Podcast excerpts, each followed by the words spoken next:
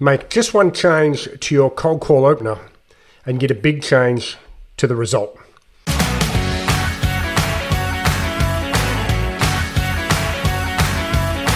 So I've changed the way I open the initial part of my calls. Not by very much, but it's setting me up for a better call, so I wanted to share it with all of you.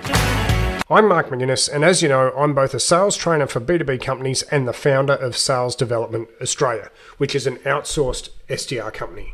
So I know from making calls myself that the first few seconds of your cold call has an outsized impact on how the rest of your call goes. Think about it this way. When somebody answers their phone, they're trying to determine if you're a friend or foe as quickly as possible. When they answer the phone, they start that at a neutral level. They enter into the conversation at a neutral level. Let's call that level zero. Whatever they hear next will first move them into either a positive or a negative state.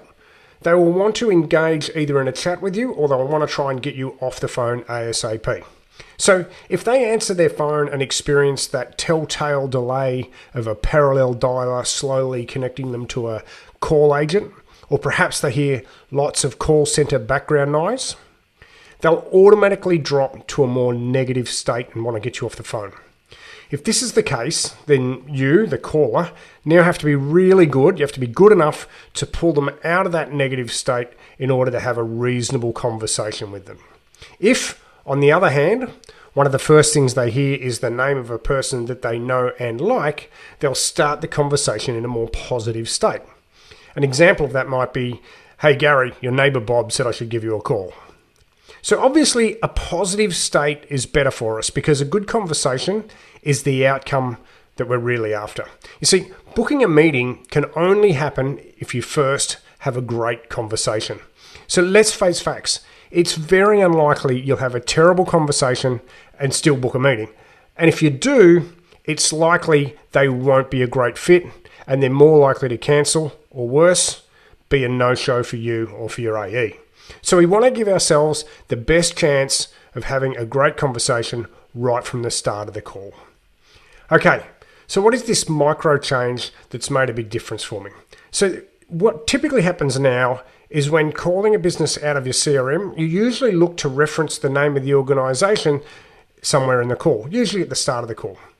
For this example, let's say we're calling a business called ANZ Insurance Brokers. So my usual opening is name, I wanted to chat to you about company, is that okay? And that sounds something like this. I wanted to chat to you about ANZ Insurance Brokers, is that okay? The micro change I've made is to deformalize the company's name so it sounds much more casual. I wanted to chat about the insurance business you have there. Is that okay? This works because most salespeople simply read the business's name as it comes out of their CRM, and it sounds like it's being read out of the CRM. So this gives the prospect the impression that it's a sales call early on, and they move to that negative state that we discussed earlier. If you use the more casual introduction, it's much closer to what an inquiring call would sound like, and it position your prospect in a more positive position, so you're going to have a much more likely chance of jumping into a great conversation. So I honestly believe this small change has made it much easier for me to get deeper into the call with potential clients and prospects over the last 2 weeks.